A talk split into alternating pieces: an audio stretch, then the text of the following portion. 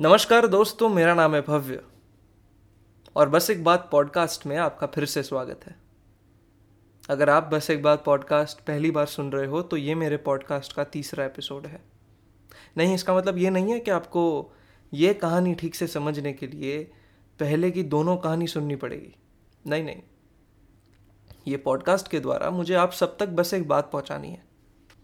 ऐसी कहानी जो मैंने आँखों देखी है या सुनी है इसलिए जैसा समझ आता है वैसा समझाने की और जैसा लिखने आता है वैसा लिखने की कोशिश करता हूँ। ये पॉडकास्ट मेरे लिए बहुत ख़ास है क्योंकि ये है मेरे दिल से आपके दिल तक। बस एक बात। तो आज की कहानी का नाम है रास्ता। और आज की कहानी है रवि, मेरी और हमारी महबूबा की। मुंबई। मुंबई मेरी जान है, या आपने बहुत लोगों से सुना होगा। पर मेरे लिए तो मुंबई मेरी जाने मन है, मेरी महबूबा है। नहीं, मैं ये नहीं कह रहा मुझे कोलाबा की वो सारी इमारतें पसंद है। मैं ये भी नहीं कह रहा मुझे बैंड्रा के वो सारे क्लब पसंद है। नहीं, मुझे अंधेरी की वो फैंसी रेस्टोरेंट्स नहीं पसंद, ना ही मुझे बोरीवली के वो अमीर बिजनेसमैन पसंद है। अगर मुझे कुछ पसंद है तो वो है मुंबई के पास आया हुआ वो दरिया। और उस पर वो नेकलेस अगर मुझे कुछ पसंद है तो वो है नरीमन पॉइंट मरीन लाइंस और बैंडस्टैंड से दिखता हुआ एक ही, पर अलग दरिया. अगर मुझे कुछ पसंद है तो वो है वो सारी नदियाँ, माना. माना जो नदियाँ जैसी नहीं दिखती, पर फिर भी, यार. अगर मुझे कुछ पसंद है तो वो है नेशनल पार्क का वो पर्वत, वो घना जंगल और वो नदी. क्योंकि ये सब हमें मुंबई ने दिया है. पर ऐसा कहते हैं कि मुंबई अगर कुछ देती है तो लेती भी है। अगर हमें वो ये पर्वत, जंगल, नदी और समुद्र देती है तो हमारे पास से कुछ ले लेती है। और सारे मुंबई कर बस एक ही बात बोलते हैं कि तूने वो मांग लिया जो मेरे पास सबसे कम है। समय। मुंबई कर के पास सब कुछ हो सकता है, पर टाइम वो नहीं है।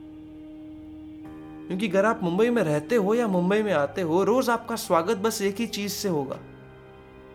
ट्रैफ़िक। ये मुंबई का ट्रैफ़िक कुछ नहीं देखता। ना दिन, ना रात, क्योंकि मुंबई ना कभी सोती है, ना कभी थकती है। पर ट्रैफ़िक में गाड़ी चलाने का मज़ा कुछ और है, खासकर रवि के साथ। जब भी वो मेरे साथ होता है तो ऐसा लगता है ट्रैफ़िक का पूरा समय कहाँ निकल गया पता ही नहीं चला। क्योंकि वो ट्रैफ़िक में भी खुद का टाइम पास कर लेता है। और उसकी कहानियों से अपना भी टाइम पास हो जाता है। उसे कहानियों का बहुत शौक है। पता नहीं इतनी सारी कहानियों का करता क्या है वो? पर वो अक्सर कहता है कि जितने साधन, उतनी कहानी। अब आज की बात ही देख लो। मैं और रवि काफ़ी दिनों बाद अपने एक दोस्त को मिलने जा रहे थे। लॉकडाउन की वजह से हम सब मिल नहीं पाए थे। हमने सोचा हाईवे से जाते हैं, फट से पहुँच जाएँगे। जैसे ही हम हाईवे पे पहुँचे और ऐसा कुछ देख लिया कि एक बात समझ आ गई। लॉकडाउन में लोग इतना घर पे रह चुके थे कि अनलॉक टू में सारे ही बाहर निकल गए। जो अलाउड थे वो भी और जो नहीं थे वो भी। जिसकी वजह से तीन महीने बाद सुमसान रास्तों की रोशनी फिर से आ गई थी। ट्रैफ़िक। अनलॉक टू हमारा ऐसा स्वागत करेगा, हमने सोचा नहीं था। मतलब सारा ट्रैफ़िक अभी होना था। ऐसा ट्रैफ़िक हो रखा है कि देख के लगता है तीस मिनट मिनिमम लगेंगे। अरे, मेरे आगे के पूरे ब्रिज पर पार्किंग हो रखी है। और ये देखकर मैं इरिटेड हो गया। मैंने गाड़ी थोड़ी लेफ़्ट राइट मार के आगे ले ली। और मेरे पीछे के सारे लोग हॉर्न बजा रहे थे। टेक्निकली चिल्ला रहे थे। पर मैं एक ही बात जानता हूँ कि आप जब रोड पर होते हो तो आपको आपका रास्ता खुद ही निकालना होगा। कोई आपको जाने नहीं देता। लेकिन रवि को मेरा ये जल्दी से ट्रैफ़िक से निकलने वाला बर्ताव पसंद नहीं आता। तो उसने उसकी कहानियों में मेरा ध्यान बहला दिया और गाड़ी फिर से एक ही जगह पर रुक गई। तभी उसकी नज़र एक किन्नर पर गई। ये हाईवे पर किन्नर बहुत कम दिखते हैं और ऐसे किन्नर देखना बेहद इंटरेस्टिंग था। जो कलर की साड़ी, उसी कलर और पैटर्न का मास्क इस बात पर हम दोनों ने बोला, वाह। फिर नज़र पड़ी उस रिक्शा में होते हुए रोमांस पर। उस बाइक वाले पर जिसने खुद की एक नई लेन बना दी। लेफ़्ट में वो बीएसटी वाला जो राइट से आती सारी गाड़ियों को दबाने के फिराक में है।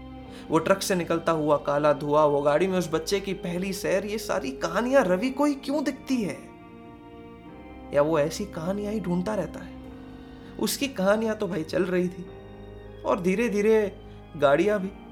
ट्रैफ़िक कम हो रहा था, जैसे आगे गए तब पता चला कि सामने वाली लेन में भी ट्रैफ़िक है।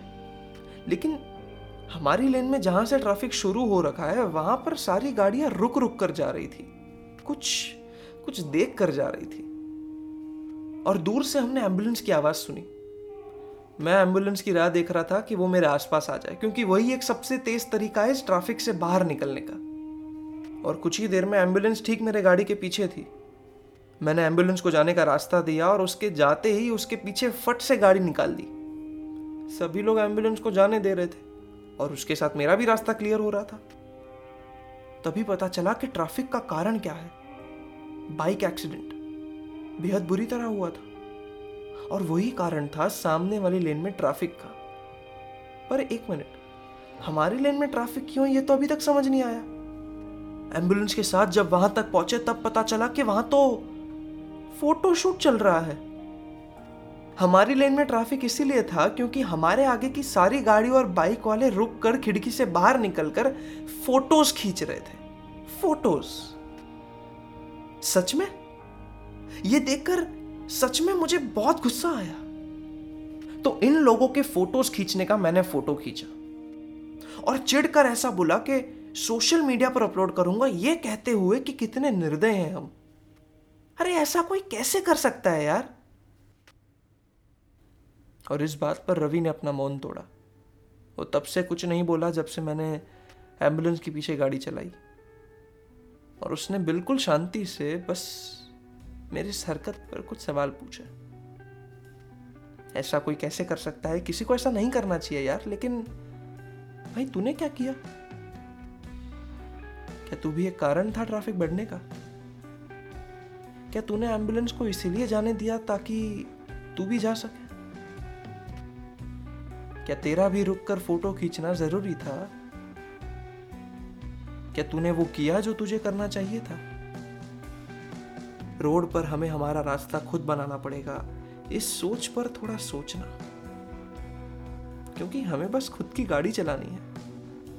वैसे सारे रास्ते अपने लिए ही बने। हंसकर उसने ये बात घुमा दी, लेकिन उस दिन एक दिक्कत थी। और दिक्कत ये थी कि मेरे पास उसके पूछे हुए एक भी सवाल के जवाब नहीं थे।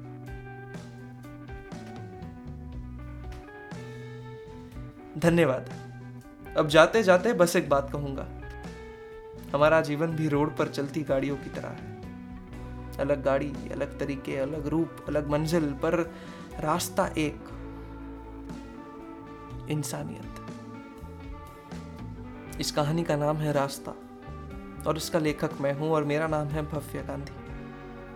अगर आपको ये कहानी पसंद आई है तो मुझे मेरे यूट्यूब चैनल के द्वारा, सोशल मीडिया के द्वारा, या फिर ईमेल आईडी के द्वारा, मुझे ज़रूर से बताइएगा। धन्यवाद। इस राह पर फिर से मिलूँगा। एक अलग कहानी लेकर।